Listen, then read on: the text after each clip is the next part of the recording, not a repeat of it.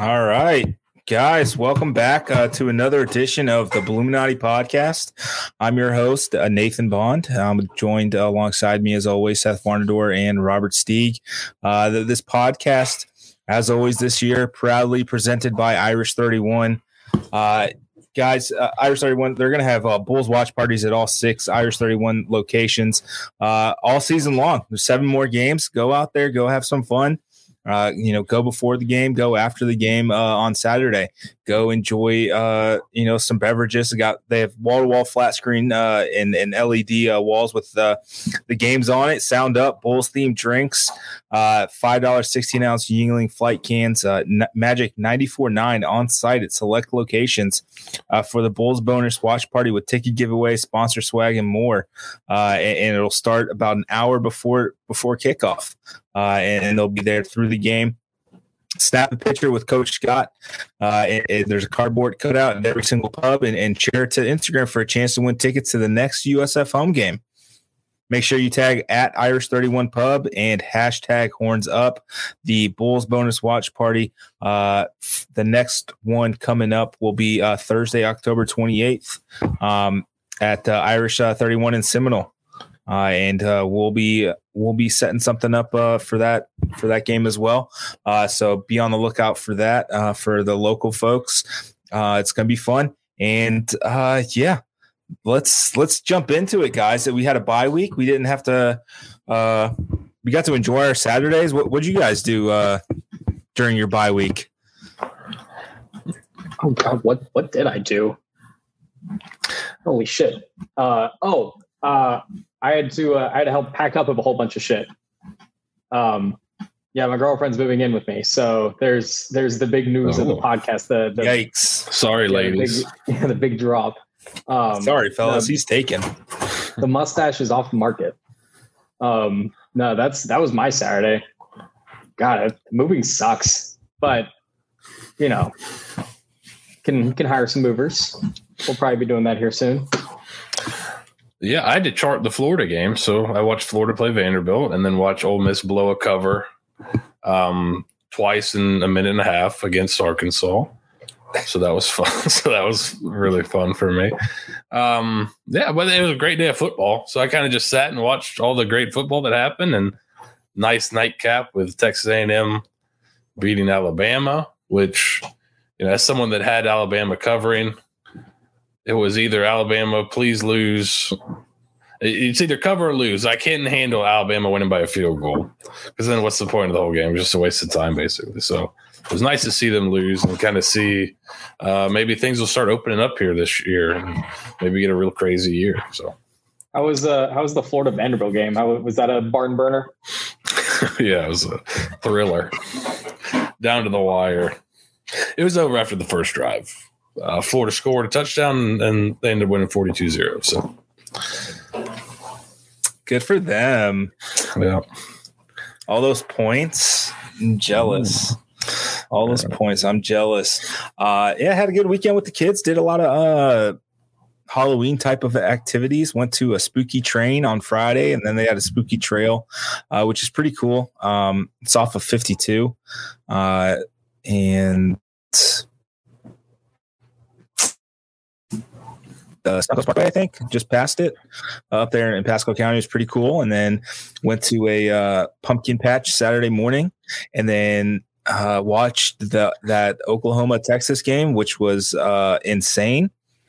Um, it's really nice to to be able to enjoy and watch football, uh, college football, when your team is not playing and you don't have existential dread hanging over you, uh, you know, up until that kickoff and then afterward. So it was nice to just kind of decompress, watch some football, and uh, just laugh at uh, Texas almost being back and then not being back at simultaneously. So uh, that was a lot of fun. Um, yeah, it was a good weekend overall. Bucks Bucks won, so that was that was great. Uh, and then we're back. We're back in action. Uh, the the South Florida Bulls face the Tulsa Golden Hurricane this Saturday at Raymond James Stadium at 12 o'clock in the afternoon. Make sure you hydrate.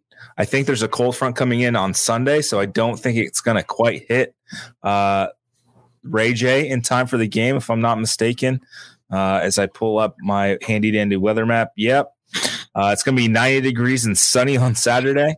So uh, prepare uh, adequately, um, drink plenty of water, and uh, it'll be an interesting game. Um, ESPNU, make sure you check that out. I think that's channel 151 for my Spectrum folks. Uh, get a plug in there. Uh, so Chris Torello can pay me, I guess. I don't know. Uh, but yeah, let's let's kind of kick into it. We we we've kind of put SMU to bed. We put the first five games to bed. Um, you know the the title of this podcast uh, tonight is is proving ground because these next this next month is going to be where we find out what this team can truly be. Uh, USF is one of two teams in the nation uh, this year to have faced four top 25 programs. And now they get a month where they, they don't face any. So uh, maybe by the time they face Houston, they'll be a top 25 team, if not already. Um, but this is a chance where you can make up some ground and, and, build some good momentum heading into that that final month of the season. Uh, Seth, uh, holistically, uh, what does Tulsa bring to the table that can uh, give USF fits? Um, you know, besides just actually having their offense show up. That's that was going to be my number one. they they appear to be able to um, throw the ball all right. They're not nearly as good as they were last year. I know. I think Coach Scott said in his press conference that you know they bring a lot of guys back. I don't think they bring a ton uh, at key positions. So you got a new quarterback. You've got some obviously you know Zaven Collins on defense, and then you had some guys transfer out as well. So they still have some pretty good players off that off that good team last year. Um, but and schematically they're pretty similar. Defensively, they're going to play a three down line. They'll bring some pressure sometimes, um, but may not be too different. I think they're a little more aggressive than BYU, but you're going to see a lot of three man line um, and and then kind of not bringing more than three too much. But they will bring some guys every now and then. Uh, then on the other side of the ball, it looked to me. I just watched a little bit. I haven't watched a ton of them, but looked to me like eleven personnel team, not too dissimilar to USF. Probably similar stuff, zone run game. You know, last year they took some shots down the field in the passing game. Looks like they're doing some RPO stuff. Um, running back. I think didn't the guy that was injured last year is back. I think right? Shamari Brooks, who's in yes. year 14 at Tulsa, it feels like. Um, yeah, he he was really good. He went over the 3,000 yard uh, mark uh, last week uh, for his total, and um, this this dude's a, a, straight up baller. He was the one guy in I guess what 20 2018. I want to say that weird Tulsa game that uh, Thigh Lemon Booty Philip Montgomery um, kind of let USF back in. I think it was that game. I think Shamari Brooks was really the only guy that I I truly worried about uh, in that game, and uh, he's back in action. He's he's looked good.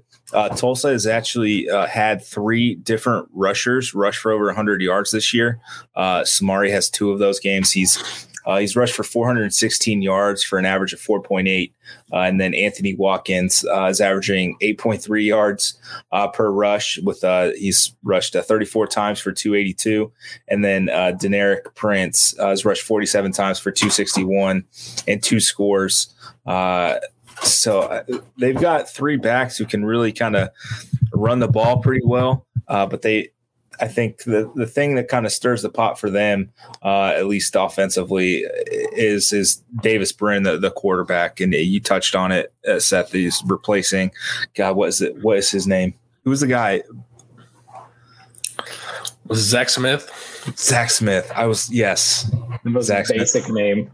Seriously, uh, and he Zach Smith. He was uh, pretty good. Um, he had a couple of weird. I think he had at least one weird interception in that game last year uh, before Zaven Collins kind of ripped the game apart uh, for uh, Tulsa and, and blew end up blowing out USF uh, 42 13, I believe was the final score there. Uh, uh, it's going to be just another interesting matchup because this USF defense they'll get some guys back uh, this week. Hopefully, Mekhi LaPointe's 100% or closer to 100% than he was uh, two weeks ago. Uh, TJ TJ Robinson and uh, Jalen Herring should be back as well. Uh, still probably another week or so for for Christian Williams to to get back healthy, but uh, at least you're getting some more options back there. Uh, Seth, I did want to ask you. Uh, Jeff Scott in his press conference this week uh, said that you know the offensively for USF they've actually they've actually had to add some stuff uh, offensively for the first time this season, just due to how Tulsa's defense uh, works. They, he, mentioned cloud coverage um, for folks who don't know what cloud coverage is, and I, I will throw my hand up. I, I know uh, it's a play in Madden that I never pick. I'm a big cover three, cover uh, cover four guy on third down, um, and I drop the the inside corners uh, to the to the first down marker. So, uh, cloud coverage. What what is it? What can it can it do to kind of disrupt you offensively? And what what do you have to do to kind of pick a pick up pick apart this uh, defense? So uh, a cloud corner, I think, is a rolled up corner that plays the flat a lot. I'm trying to see if I can find a picture of it, um, a good picture of kind of cloud coverage. But typically, a cloud corner is kind of rolled up in the flat. So you may be you may have some guys in the playing in the flat or, or playing more downhill uh, outside. So that's kind of really hard to see, isn't it? But cloud, you see this kind of a rolled up corner. So kind of think of um, think of more traditional, like a traditional cover two, where the corner's playing a hard flat. Um, they call they call that a cloud. You can play other stuff behind it. It's not just necessarily cover two, because you know in cover three even you have flat players. It's usually just my corners dropping deep and my linebackers or a safety if he's rolled down is going to the flat. With cloud, you could play the corner as the flat player in the cloud, rotate a safety over the top. So it's like functioning like cover three, but you know some people call it cover six. So quarter quarter. So cover four on one side, cover two the other side, cover six, but you're still at three deep functionally. So um, so they might be doing some of that. I didn't get a chance to watch a ton of them but um, you know, cloud a cloud corner is just a corner that's kind of rolled up in the flat, so you won't see him drop, and that may be only to one side. It could be into the boundary, it could be to the field, um, but a cloud corner is just a rolled up corner. Perfect. I, I know uh, you kind of mentioned that it's similar to, to BYU, and I think Jeff Scott. It was. I think he was kind of alluding to that this week. Uh, they'll they'll rush three, drop eight, and kind of make you kind of pick apart their zone. Uh, for for USF offensively, uh, what will uh, Timmy McClain have to do to? Uh, yeah, effectively move the ball down the field. I, I know he he's probably kicking himself uh, for missing those deep shots uh, two weeks ago, and he's gonna want to take those shots again. Uh, he's not afraid of that that type of uh, you know moment where he you know he's missed a few and he's not going to shy away from it. So uh, what what can USF do to, to effectively kind of get them out of their rhythm uh, defensively and then really kind of impact the game with the, the, the long ball, which is got especially you know deep touchdown throws uh, has a, has eluded USF. Any really explosive touchdown plays has eluded USF so far. Yeah. Uh, you know, the it seemed like the formula that was working in the second half against BYU would be similar if um uh, uh there. I mean, there are some. If you're watching Tulsa, there's some times where it's like third and eleven, and the safety they're they have a middle of the field safety, and he's playing like 25 yards. So they're really not trying to let guys get over the top Maybe they'll play a little bit more aggressive as USF. So one thing USF can do is run the ball. They're able to run the ball successfully. Now you maybe have to get more aggressive with your safeties in the run game. And that's where you can get play action shots over the top. But what they did a lot against BYU is they started to hit those intermediate routes, the kind of slants and the and the 10 yard ends and and that kind of stuff off of play action. And then if you do drop back to pass and they only rush three, make them pay with your make them pay with your legs too there there's um, if you go back and watch them against Memphis, there's time where Memphis's quarterback has got like five or six seconds back there. He runs around, makes the guy miss, gets a first down. He's not nearly the runner McClain is. So if you get that time back there, don't be afraid to pull it down and make them pay, and just keep you know these defenses that are. This is kind of a counter to all the really good offenses now. Is teams are, are playing off and just begging you to move the ball down the field little by little, not commit penalties, not commit turnovers, complete passes, that kind of stuff. So if, if you just kind of take what they give you, you can move the ball down the field. You just got to be you got to be sharp. You can't you know commit penalties. You know if they're only letting you pick up, they'll let you pick up five yards every play, but now you commit a holding. Well, you know now it's second and twenty, so you pick up ten on second and third down, you're off the field. So that's kind of the thing. But I think that in the passing game, it probably those intermediate areas, um, kind of on the hashes, maybe middle of the field stuff, um, especially if they're playing those corners in cloud where they're just kind of in the flat. It's a tough spot um, to complete stuff going out. So maybe more stuff to the middle of the field between the hashes there, and then run the ball. If they're going to only have three man down, spread them out, try to run it, especially with a running quarterback. See if you can create some problems there. Yeah, the Bulls kind of uh, they didn't get the the best uh, you know yards per carry uh, game from from Jaren Mangham uh, two weeks ago uh, at SMU. Uh, they they need to kind of get him going. It seems if if he's running the ball pretty well, the Bulls are are more effective. I, I mean, it's kind of obvious, right? if you run the ball well with your starting running back, you're going to be pretty good. But I, I think this offense kind of more so than maybe uh, expected. If Jaren's not really running the ball well, the, the whole kind of the rest of the offense kind of gets bogged down a little bit. Uh, so I think trying to get him, uh, you know, between the tackles and, and, pop off those five six yard gains uh, consistently. You know, him and and Brian Battie are so good at those those jump cuts. You know, gap to gap that I, I think USF is going to have to uh, do a little bit more of that. Maybe maybe run some counter to kind of get them a little bit more space, pull some guards, uh, you know, pull, you know, I, I love that. Uh, I don't even know what what you call it, where you bring the tight end up the middle uh, as a blocker as well. Like a lead, yeah, yeah, like a, uh, uh, you know, insert, a little bit more creative. So, yeah, I think they're going to have to do that in the run game if because the three guys Tulsa has, they have. um I, I believe his name Jaxon Player, number ninety. He plays in for them, but he is like a, he's a you know, he's got to be 300 plus pounds. He's a really good player, can move really well. I thought he was like the second best guy on their defense last year. Um, but he plays end. So it, this is not like they're not Russians. They're big bodies up there. But if you're going to pull guys, you can maybe pin them in with a good down blocks, have some angles for your blockers, use Wilcox as a blocker inside, see if you can kind of get some movement on those three double teams with the with the lineman. Use Wilcox and I, I mean, I would be interested to see if you see uh, two tight ends like we we've seen a little bit this year. Um, see how they line up to that. You know, or does that give you an advantage? Because Chris Carter's come in and blocked really well when he's gotten the chance. So I think both those guys can add something to the run game. Absolutely. You mentioned the Tulsa's defense. They've they've uh, been pretty good at get you know creating some havoc plays. Forty three tackles for loss already this season. Uh, Thirteen sacks. Um, they've they forced 12 fumbles, um, which is uh, pretty impressive. Uh, they've only recovered, I think, three of them. Um, so, you know, some some turnover luck, and on the flip side, there, uh, Tulsa has uh, coughed up the ball seven times and only lost one of them. So uh, it, it's really kind of hit or miss. But I mean, they've you're you're just looking. Let me just count this out for you guys: one, two, three, four, five, six, seven, eight, nine, 10, 11, 12, 13, 14, 15, 16. 17 different players have a tackle for loss. I believe that number is more than USF has total. Uh, but let me double check. guys that have played a snap on defense for USF total. Yes, uh, I was close. USF has 18 tackles for loss as a team. Tulsa has 17 players with at least one tackle for loss. Uh, so, yes, Adam Furman.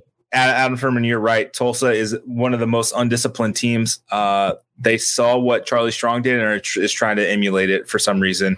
Uh, they are the most penalized team in the in the nation. Uh, Kelly Hines uh, or Hines Hind Hines, I believe, covers Tulsa for uh, the the newspaper over there, and she did a deep dive on every single penalty over the last two and a half years uh, for Tulsa football. Uh, go check it out. Uh, that is some hardcore uh, journalism uh, that I don't think my brain could take going through every single penalty uh, that they've they've had uh, you know i think for usf during the charlie strong year i think it would take years off my life to go through everything but uh, she did a really uh, good uh, story about that this week to to check out. And steeg you were you were on a, a tulsa uh, podcast this week uh, the golden herdcast how, how are those guys over there? What what were they kind of talking about the, the game? And you know were they more down on Tulsa. You know, they did lose the UC Davis, but they played Oklahoma State close. What's the the kind of consensus or feeling from from those guys over there? Yeah, sorry, I just looked it up. Holy shit, 245 penalties in two and a half seasons. Good God. Um, no, so uh, I, yeah, I talked with the uh, the Golden Herdcast guys. They're they're absolutely fantastic. Um, one of the one of the better follows uh, for fellow uh, AAC Twitter folk. Um, to get some unbiased, you know, looks into other teams and everything like that. Um, the mood was kind of mellow uh, for for the uh, for the talk because there was a tornado uh, warning going throughout Tulsa, so you know couldn't couldn't get too excited, too thrilled. Uh, you know, the drop that had there all perfectly fine though. Um, but it, it seems like there's kind of this air of like, oh shit, we might be their first win and or first FBS win in 700 56 days or whatever it is. You know, obviously Tulsa is favored coming into this game. Uh, line started at 10. I think it's down to eight, eight and a half. I saw eight and a half. So there's a chance before kickoff, this will be a one score, you know, affair, um, you know, coming, come betting time. So, you know, I, I, think that's kind of weighing in. And I think some key injuries happening on Tulsa's defense um, is kind of also saying like, ah, like this could be you know a, a bad loss, but you know they they did respond very well from a 45 point just beat down by Houston to turn around and you know do a pretty good job of shutting down Memphis's offense. You know Memphis is in a very up and down year right now. You got one of the best receivers in college football Calvin Austin on Memphis' side, and they did a pretty good job of you know limiting his damage to lead to a nice homecoming win for for Tulsa. So you know I, I think the mood over there is is kind of like they know they know that there's a potential threat that USF will win this game, and they're trying not to like come. They're they're definitely not looking at USF lightly. You know, I think they're kind of in the same boat that you know the record indicates that they have played very tough opponents and they haven't gotten a chance to really spread their wings yet. So overall, I mean, I'm excited to to watch this game and maybe potentially get a win on the books. Um, you know, I think they're also kind of looking for for better sounding board and you know consistency on a week to week basis. Like you said, a loss to UC Davis, not great. Again, it's a win against Memphis is is pretty good though when it comes to the record book though. Yeah, I mean their their other win was a, a shootout win over Arkansas State, uh, and it's just so weird, you know, that you, they lose to UC Davis, and then the very next week they play Oklahoma State as well as you can with without winning the ball game. They lost 28 to 23. And then they kind of gave Ohio State kind of a run for their money early on in that game the, the following week uh, before uh, you know Ohio State kind of turned it on and, and turned it into a, a three score win for them.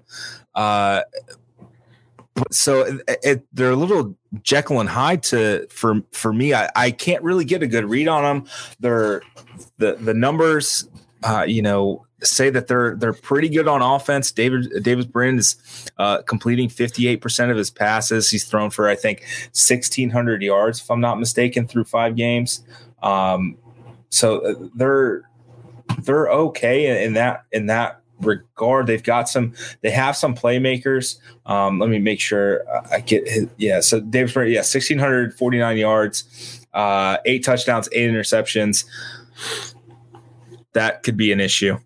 Uh, the, the eight, eight interceptions uh, in six games, um, but Josh Johnson is uh, seems to be the go-to guy uh, for for Brin. Uh, 35 receptions, 508 yards, two scores, uh, and then Sam Crawford Jr. and Juan Carlos Santana both have 19 catches for uh, one uh, Crawford has 369 yards and three scores, and, and Santana has two uh, 19 with uh, 282 and a score uh, as well. So it's it's Josh Johnson, and then everyone else is option number two, and USF's got to figure out how to stop them. They're getting some reinforcements back, um, which will help. Uh, Steeg, you mentioned the the spread uh, kind of going down to eight and a half. Uh, and it's really funny. Uh, you know, Jeff Scott talked about the the spread of the the four losses that they had. Uh, he said the average uh, you know point spread was 24 going into the, the game. You know, combined uh, between you know NC State, Florida, BYU, and uh, SMU. And if you think these coaches and, and the players don't really read about this stuff or look into it, I assure you they do. They'll tell you that they don't oh i don't pay attention to that. They pay attention to it. They know they know that this is the first this will be the first game that it's not a double digit uh, point spread for them. Uh, and they're they know that this is an opportunity for them to kind of cement that they're they're turning the corner uh, uh, just as a program. And uh, Seth, this would be a pretty good start to uh, the, the turnaround, right? Just getting getting a win at home uh, after your first five games were just an absolute slog. Yeah, I think you've seen some positive momentum. Another interesting thing, just in terms of betting about this game. So I think Steeg mentioned uh, some places line open at ten, um, but right as of right now, eighty three percent of the bets are on USF, and ninety six percent of the money is on USF. So that means the bigger money right now. So probably the sharper money, right? The guys that maybe uh, do this for a living and, and bet to make money, right? So they put up bigger bets. Their money's on USF right now. So we're about to make some people broke. So, so just to repeat, 86 or I'm sorry, 83% of the bets and 96% of the money. So that's that's a typically a good indicator of where um, a lot of smart people think are uh, kind of who's going to or how the game's going to go, who's going to cover. So that's pretty good. Um, I'm going to throw up some some stats here to look at from our friend Stats of War Parker Fleming. Uh, Stats must War on follow Twitter. on Twitter. Very yeah, very good on Twitter. Uh, let's see here. There we go. So this is his preview he puts out. This is him, Stats of War. Excellent follow on Twitter. But he puts out an advanced stats preview um, that kind of gives you a really good indication. Now he doesn't have um, he has Tulsa winning and covering right now, just based on numbers. But when you look at the numbers here, you kind of see this game's really pretty even it's going to really kind of depend, I think, on it. I, it appears it's going to be a high scoring game. Um, neither defense is very good uh, statistically, and USS offense has started to creep, really creep up. Um, kind of the the uh, the stats as the season's going on. They were really one of the worst the first two or three weeks. Last three weeks, they're starting to crawl up into like the 60s and 70s on a lot of numbers. Um, you see success rate on offense, they're 71st. That was in like the hundreds earlier in the season. 69th passing success rate, 67th rushing success rate. So that's basically success rate is basically are you gaining the yards you need to gain? So if it's first down, are you gaining five yards or more? If it's second down, are you gaining half the distance? If it's third down, are you gaining first down? So one thing that's interesting about the numbers here that I know Nate has really talked about the entire year. Is so he's got a, a measure of quality drives called Eckel, right? So if you look here and if you can't see it, he has something called points per Eckel. So basically points per quality drive. So when you have a good drive, how many points do you get off of it, right? Right now, USF is getting 2.94 points per quality drive, which is 118th. So we've seen them move the ball a lot this year and not finish. But the last few weeks, they're finishing a little bit better. So you think back to North Carolina State, they got the ball in the red zone or really past the 30, I think three times, came away with no points. They finished a little bit better against Florida. FAMU did a better job. And then you're, you're seeing them start to get more and more quality drives and finishing drives a little bit better as the season goes on. So check out Parker for all these stats. If you're not sure what some of this stuff means, check out his sites at cfb-graphs.com. really, really good information if you're looking for like the next level analytics on stuff. But you know, the this game I think is going going to be um a high scoring game, kind of a shootout. You look at the defenses, there's a lot of red. The offenses, you know, right now he's got USF is kind of having a better offense than than Tulsa. That's I think a lot of recent you know recent success has really catapulted them since they kind of decided exactly who the quarterback is and what kind of offense we're going to be running. Because it, it, these the the guys that were vying for quarterback were all different. So you were trying to run kind of a mishmash offense. Once you decided who your guy was you've kind of seen them really work towards his strengths and do stuff he does well. And we're seeing that success grow and grow and grow. So you're hoping they keep taking the next step and that they would have the best unit on the field. They also may have the worst unit on the field. So it's kind of how does that difference, which one's able to kind of create a little more separation for them? Yeah, and you mentioned it, and a kind of a nice little segue. Uh, you know, as you said, I've kind of harped on it all season long. It's finishing those drives inside the red zone. Tulsa not great at finishing drives inside the red zone. They're 12. They've scored on 12 of 17 red zone possessions but only eight of those 17 possessions have resulted in touchdowns. They've had to settle for field goals or not score at all. Uh, so, uh, but on the flip side, uh, 16 of 19 uh, opposing offensives uh, red zone uh, scores. They've, they've scored 16 times in 19 tries, and 13 of those were touchdowns. So uh, on the flip side, defensively, if you get into the red zone, there's a pretty good chance you're scoring a touchdown against Tulsa.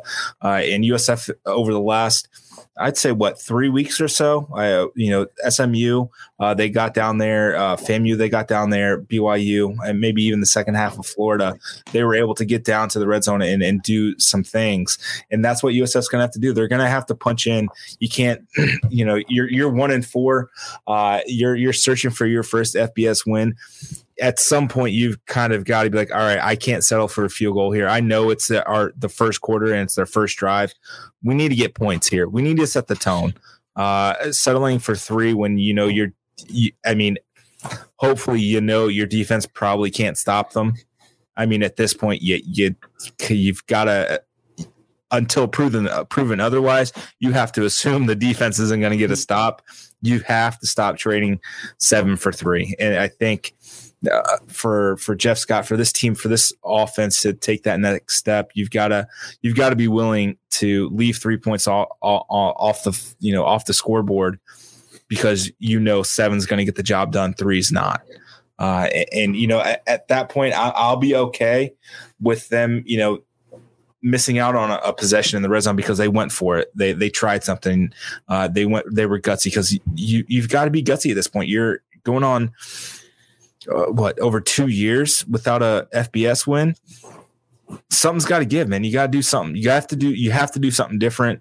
Why not? Why not in the red zone when you're you're getting down there uh, uh, quite a bit? Take some risk. Yeah, and and the thing against SMU, I think, was right. They they had a yards per play advantage, right? They just yep. didn't maximize the number of plays. So when you give yourself an advantage, you've got to maximize your plays to maximize that advantage. So hopefully, like Nate said, when they have the chance, I think you got to you got to start thinking that your offense is your best unit right now.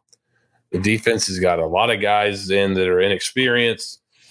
For whatever reason, they're not playing great right now. So you got to kind of lean on your offense, and so be a little bit more aggressive with them keep, and hope that they can make the plays that keep the defense off the field, and that'll lead to kind of that'll lead to more success, more points, and, and a victory. So I think you really got to start leaning on this offense and kind of treating them like they're a pretty good unit because the last three or four games or last three games or so, they've showed they can be pretty good. Hundred percent, and you know, for USF, they're they're sixteen twenty in the red zone. Uh, Twelve of those uh, have resulted in touchdowns.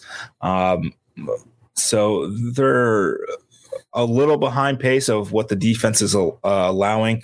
They've allowed uh, 14 touchdowns in 20 tries. Um, so, you know, and that that can be a thing. You know, the BYU. We look back at the BYU game. You get one fourth and goal stop, and it's a it's a whole different ball game. So that that's where I want to see USF uh, improve more. The next area, we, I mean, we talk about it. Third downs. Uh, they're 30% on the year. They're giving up 44%. Tulsa on the flip side, they're they're not great, uh, quite frankly, at either. Pardon me. Uh, they're converting 36% on third down on offense, and they're allowing 40, almost 46% uh, defensively. So you can extend drives against this defense. Uh, you know, the num- the numbers bear that out. You can you can really move the ball on this team and extend drives, and uh, with, with uh, a defense that's not great. Uh, I think you saw it second half of BYU. You want to extend those drives and keep them off the field as long as possible. Yeah, and and just to kind of put it in context, if you if you put third and fourth down together, Tulsa is actually worse defensively than USF is defensively in allowing third and fourth down conversions. So if you kind of feel like you know USF's defense allows a lot of third and fourth down conversions, well Tulsa allows even more. They're allowing uh, third and fourth downs together. They're 116th in the country, allowing almost 51% conversion rate. USF's 104th at 47% or 47.8%. So, and that's against much lesser opponents as well. Like Keith, I mean, I don't want to throw strength of schedule around there, you know, because I, I, know everyone, I know Jeff Scott kind of mentioned today with the press conference, you know, the first five games, you know, it's great. You can hang your hat on those things, but, you know, ultimately USF is at the tougher schedule. And when you look at the numbers matched up against each other, you know, you can kind of tend to favor USF in this game because of that. You know, if the numbers are that even, but USF's played tougher, you know, why not, you know, throw a bit of money that way? Absolutely. Um, I mean, it really kind of comes down to how how effective uh, Glenn Spencer and this defense. Uh, you know how seriously they took this bye week, and uh, hopefully they had you know a lot of tackling sessions. Um, you know, I hope the if they went home last weekend, I hope they were tackling family members. Just for reference, so SP plus, uh, real quick, let's talk about strength of schedule. SP plus, uh, BYU, um, SMU and Florida are all top 25 offenses in terms of SP plus. Florida's five, SMU 16, BYU's 25. So this USF defense has had to play some pretty good offenses so far. Speaking of which, what did Bill Connelly have the game at? Did he release those already? Yeah, he released them this morning, I think. Well, this morning. Yeah, this morning.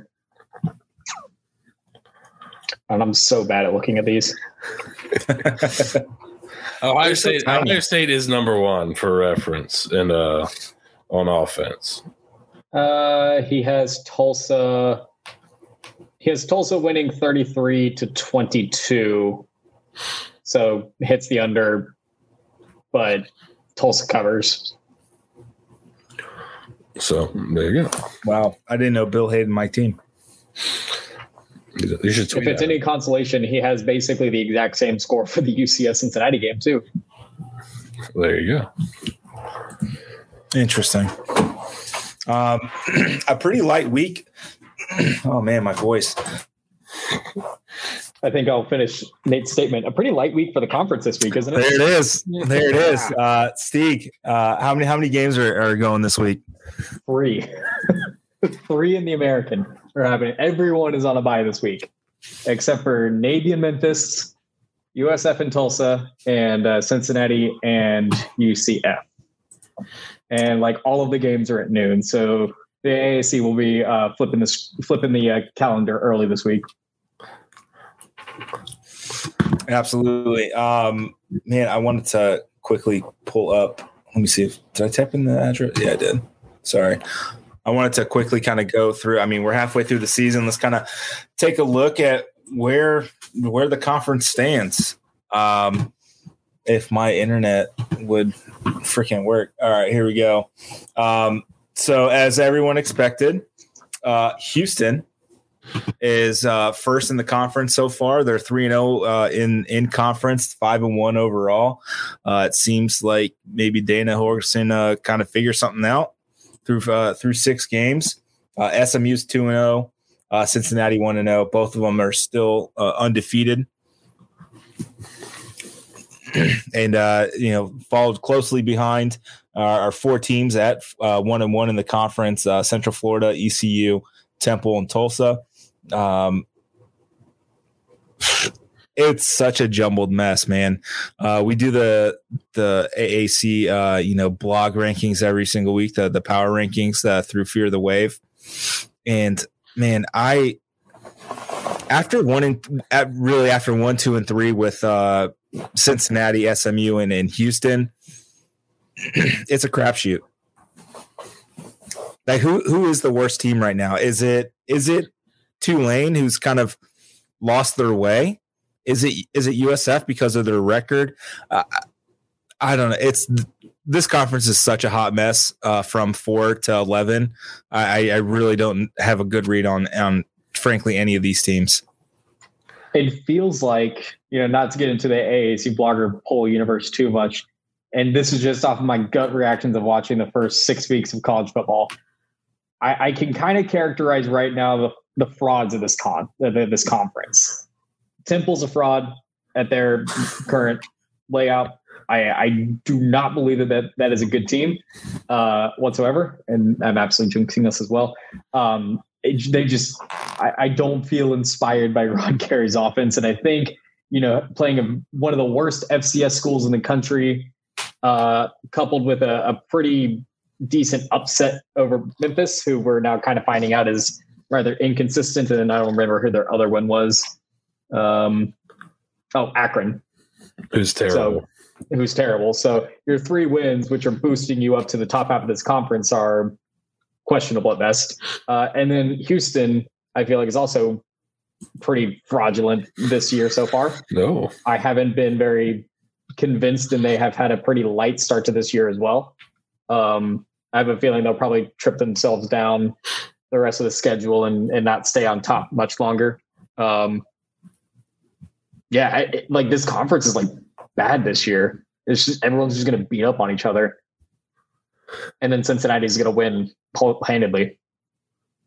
Yeah, I think I don't I don't know bad. It's just a lot of I think there's a lot of similarities. There's not, um, you know, I you know the teams with the pretty good quarterbacks or, are kind of one and the the best quarterbacks in the conference are one and two.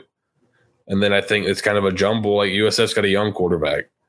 Uh, you know, Memphis, I don't know, first year starter. So and then you you like UCF, all the you know the injuries, all that kind of stuff. I think it's no, just, no, no. They're they're a top fifteen team. They're just injured. They're they're undefeated actually. yeah, I don't, it doesn't count if your quarterback gets injured after uh, the last play when the last after the last whistle. I think that still mm-hmm. counts as a loss. That's just me though. Um, yeah, it's a shame that their starting quarterback from the beginning of the year wasn't playing, nor is one of their key running back contributors, nor pretty much most of their secondary. And also they're missing some of their actually their top wide receiver threat. Oh wait, this just sounds like USF with just a few more hoops to jump through. Yeah. So yeah, I, I, think it. I think after the the top two, I think there's some there's a clear some clear tiers. We have Cincinnati, and then maybe the next tier is SMU and maybe Houston, and then after that is to me everybody else. I think this is that's, how it feels to me. That you, it's kind of one of those things where any any one of these teams, I I wouldn't be shocked if you told me any one of these teams beat any of the other of these teams. If you don't include kind of Cincinnati, really, if you don't include Cincinnati, um, SMU, even I wouldn't be shocked if somebody rose up and beat them because their defense is not great. So if they turn the yeah. ball over, eh, they can get got. But so Cincinnati is the only team that if you told me somebody in the conference beat them, I'd be surprised. Um, but right. nobody else. I think it's pretty. There's a lot of parity. I mean, two weeks ago, right? Uh, maybe what three weeks ago, I guess. At this point, um, I would have I would have told you absolutely Navy is the worst team in the conference, and then they go and beat Central Florida, and the I think the week prior they played uh, Houston close. Yeah, kind of out of nowhere. they were really bad, and then all of a sudden they play Houston pretty competitively, and then beat UCF, and now I think they might be a favorite against Memphis. I'm not sure, or, or, and then slight dog. Yeah, and then uh, they they nearly beat SMU last week, right? So whoever whoever is uh finishes last in this conference, it'll be it'll be a shock and also like, oh yeah, I get it.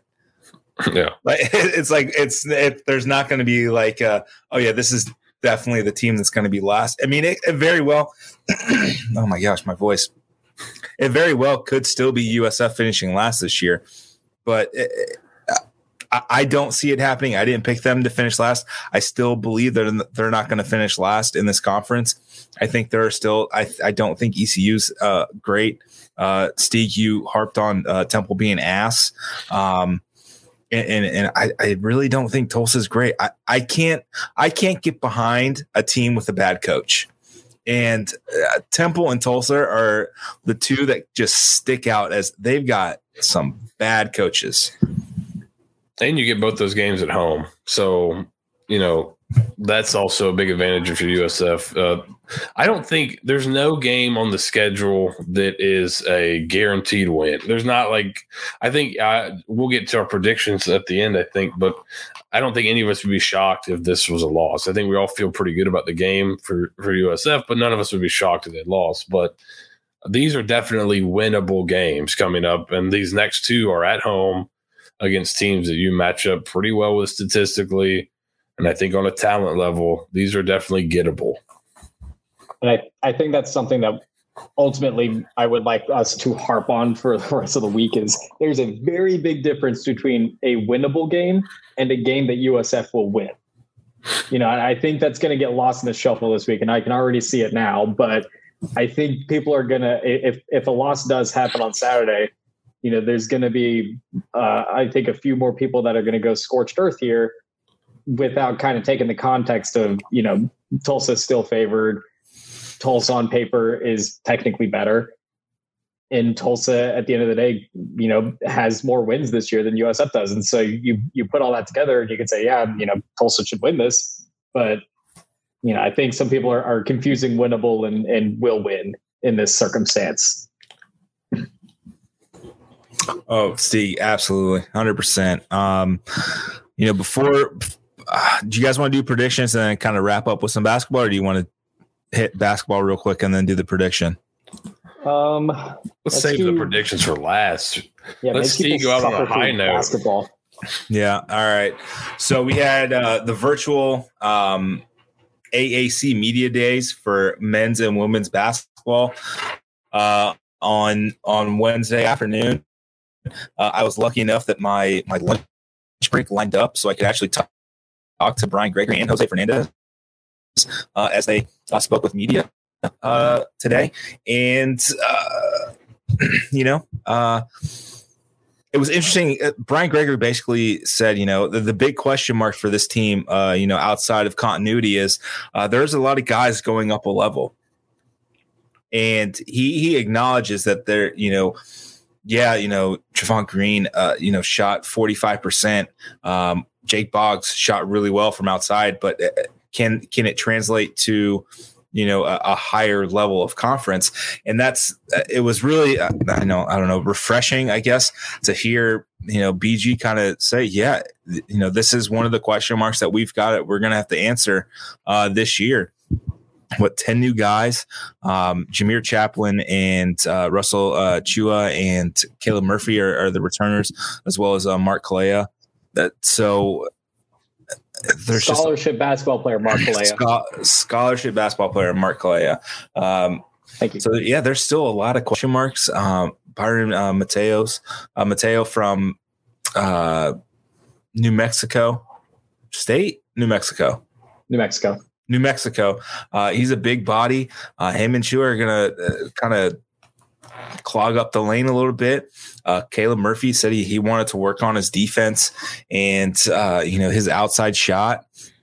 And he kind of realized, uh, you know, midway through the season last year that, you know, in high school on those pick and rolls, he could just get to the hoop because, you know, he was the most athletic guy on the court.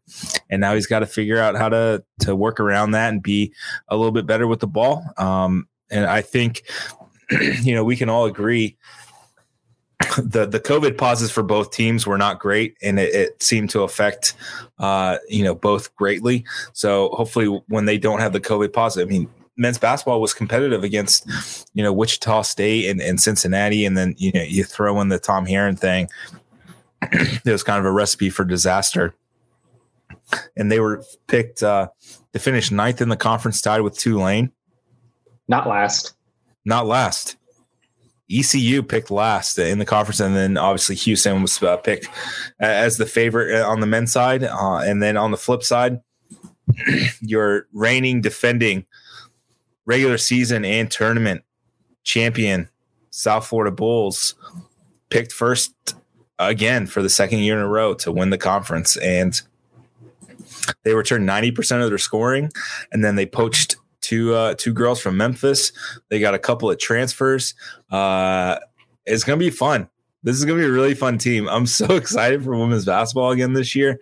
Um, Jose Fernandez, he was wearing a I believe it was a, uh, the South Florida Strong shirt. Uh, it was the the gray golden Brahmans uh, shirt, and he kind of teased that it's the 50th uh, anniversary of USF basketball, and there may be some throwback uniforms uh, this year in November and December. So keep a keep an eye out for that. Uh, and it, it's it's going to be a lot of fun. I'm excited. you know, Shane Betty are back. I mean, this this team is just absolutely loaded. I'm so excited for this team uh, to kind of kick going. I think they've got 18 more 18 more practices left. I think before uh, they they start the season. And man, it's a it's a gauntlet of a non-conference schedule. They play the defending champion uh, Stanford Cardinal. They play Tennessee. I mean, it's they could play UConn if if uh, you know the bracket kind of lines up in one of their uh, tournaments.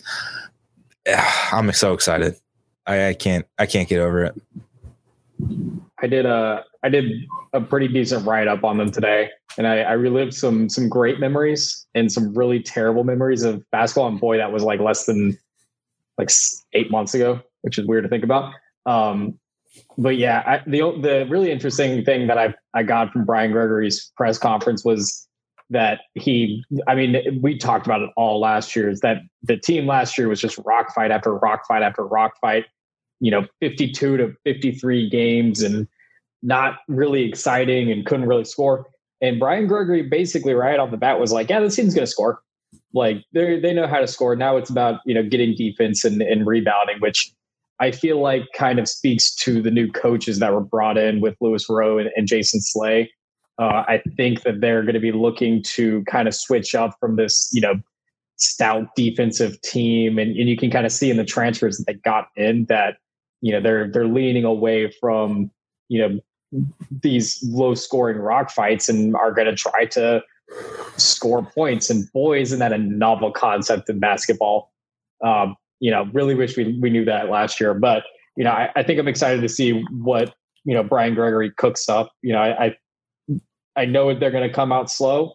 Thank God they're you know opening up an exhibition game against a college that I don't really even think is real. Uh, Voorhees College, I don't think is a real place. I, I think Voorhees? they're driving Voorhees. Get into the Halloween spirit. Yeah, so they they start that on November first. I, you know, not a real place probably. You know, that'll be a nice kind of way for them to play against someone else and you know you know, hopefully not lose an exhibition game.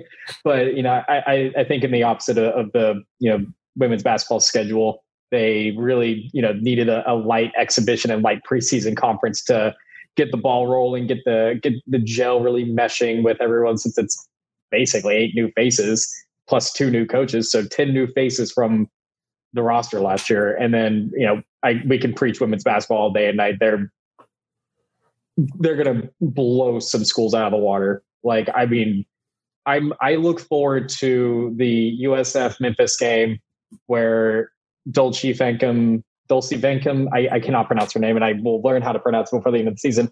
But in the return trip to Memphis, I mean, they'll probably put up, she'll probably put up like a, a, a triple double at least.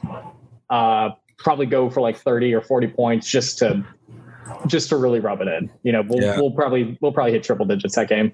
Yeah, if I if I if I don't see a couple uh, hundred burgers uh, this year, but from uh, women's basketball, I'm going to be disappointed. I, they, is, they've they've got shooters everywhere. They've got talent everywhere. Uh, you know, Jose's got some real talent. And it's going to be interesting to see how the rotations shake out. And you know, he he likes to play you know nine uh, at any one time. Uh, it's going to be interesting which which nine there are uh, because they bring a lot of that top talent back from last year. Uh, Sydni Harvey, uh, Elena uh, Tsineke, I mean, uh, Elisa Pinzan. I mean, it's on and on and on down the list, man. I'm so excited for women's basketball, and we'll we'll as we creep closer toward the season, we'll we'll dig in deeper. Uh, but it, it just uh, it's fun to see a, a, team pick first that has a legitimate shot to to win the this uh, this whole tournament again, uh, win win the regular season again, and and just start. It's time to start stacking titles for Jose at this point. He's been here for 22 years. This is this is the title stacking portion of his USF career. Now that we've gotten that out of the way, the moment you've all been waiting for. It's prediction time. As Seth and I have really honed in on this team so far this year. Steeg is still uh, a wayward lost boy um, who has not gotten close at all. I was kind of close on the, the Florida A&M game. You weren't though. Here's the thing. in a real sense. And, and, and you know what? Quite frankly, uh, you you uh, you weren't here for it, so you didn't give a prediction. So oh, right, you're. that's when I was having my mental breakdown. I forgot that whole thing. that whole thing. So, uh, Seth, let's kick things off, man. Uh, prediction: Who's going to win? Thoughts? What What's the? What, what do you think? Listen, I'm not going to be a jerk and sit on here and pick Tulsa. Even though they're favored by eight and a half points, I'm not going to do that. So I'm going to go because I think this is what the score is going to need to be if they if they want to win. I'm going to go. Let's go 38 35 USF. I think it's going to be a high scoring game based on the stats. Let's give the home team the win though. 38 35. So you're going with the the over and and a, a cover with a straight up win. That's right. You, I, I, mean, only a real jerk would pick Tulsa. Really putting me in a corner here, Seth. uh, just a real jerk. Yeah, just uh, just an absolute jerk would pick uh would pick Tulsa to win, huh? Only a hater. yep. Somebody that not on the McClain train. Just a, just a real, not a believer in Jimmy Horn.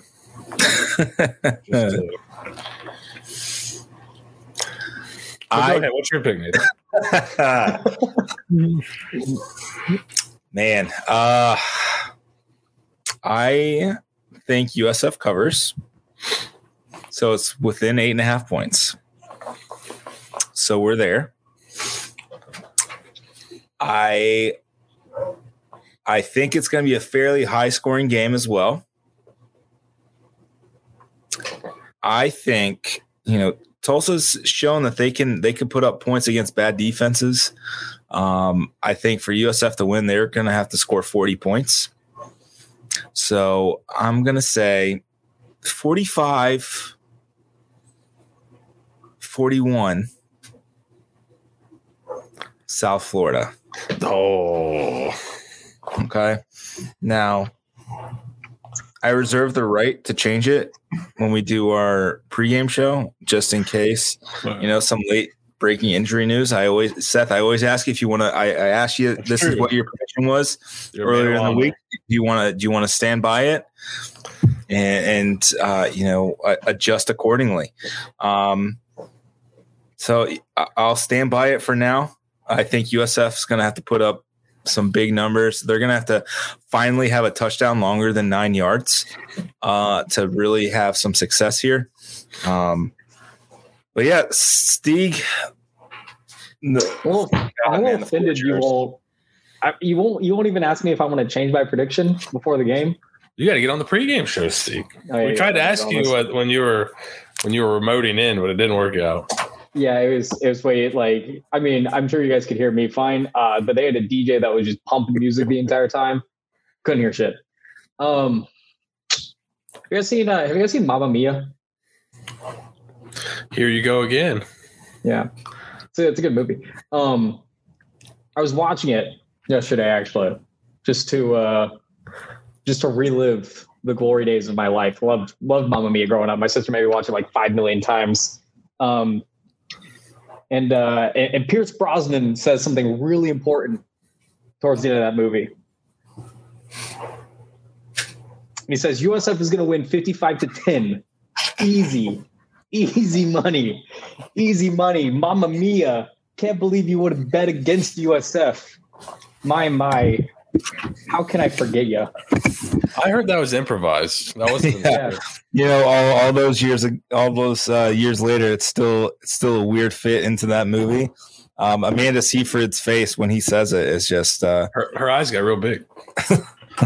Like, I can't believe you're betting on the University of South Florida to win against Yeah. Tulsa in the year 2021. Good Lord, Pierce. yeah, Sam. he's is that his name in the movie? Yeah. I had to look it up because I I I wanted to say Colin. I know it's not Colin. I feel like he's a Colin in some movie. He, he just gives me Like- Colin vibes, you know. He might be not, not Colin isn't- Sherwin, but Isn't one of the other guys Colin Firth in the movie? So maybe that's maybe you're getting those that's who I was crossed. thinking of. Mm. One of This the is- potential baby daddies, right? Uh, this may be the Illuminati podcast Mamma Mia edition. maybe that'll be the film room. We're gonna go over Mamma Mia. Yeah, Actually, no film room. No film room this week. no film room this week. Um, so there you have it, folks. Uh, Steeg really went out on a limb, uh, broke his rule, fifty-five to ten USF. Uh, Seth, uh, you know, uh, 38-35. I think that's a good, good choice. You know, I think what was it, twenty fourteen? USF came back, uh, you know, and, and won. Um, I think it was the SMU game, 38-30. Uh, kind of still kind of the same kind of thing. Not quite there yet. Uh, Mike White uh, led the comeback there. I thought it was Um, against Tulsa. Was it Tulsa? Maybe it was Yeah, Tulsa. That was that was the Andre Davis game where he made That was the break Andre. that Man, why was I? Yeah, why was I thinking it was SMU? Mm. Interesting. Because that was Quinton Flowers 1.0 when they made him take snaps under center for the first time in his Mm. life in a wet, soggy Dallas stadium. Yeah, not not Willie's best moment, but it's okay. He figured it out eventually. But yes, the the comeback, the 38-30 comeback. Um I, I think USF's gonna have to put up some points. USF's margin uh, their USF's three and one all time against Tulsa. Uh, and their margin of victory is like 5.6 points. So when they win, they they don't really blow anyone out. Uh, so I, I think we're in line there. Uh, Steeg, God bless you. Um, but You know, it- the day that I'm going to be right, like we're just going to have to shut down the pod. It's it's Pal, done. It's going pal, I've I pal, I've already been right once this year. I, I don't need to do it again. I mean, again, literally going to live off of that for the rest of my life. Uh, it's going to pay my bills for sure.